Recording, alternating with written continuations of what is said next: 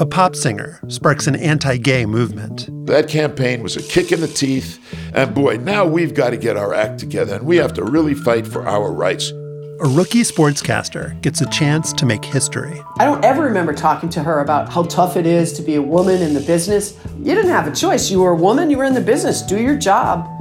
A drug made from apricot pits gets touted as a cancer cure. It's got cyanide in it, and that's how it works, according to the people who say it works. Utter nonsense.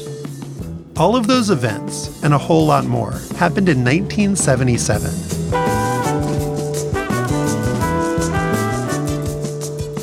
I'm Josh Levin, the host of Slow Burn Season 4.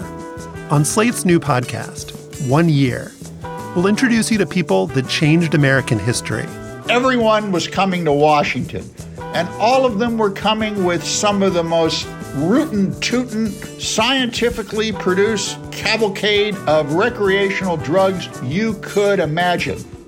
We're going to tell stories you may have forgotten or that you've never heard before. And then I'm like, oh my God, se parece a Jesucristo. That looks like the face of Jesus. Was it a blessing or a curse? I mean, I think that's one thing that we'll never know.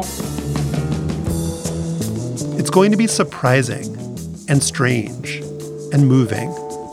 One year, 1977, coming on July 8th, wherever you get your podcasts.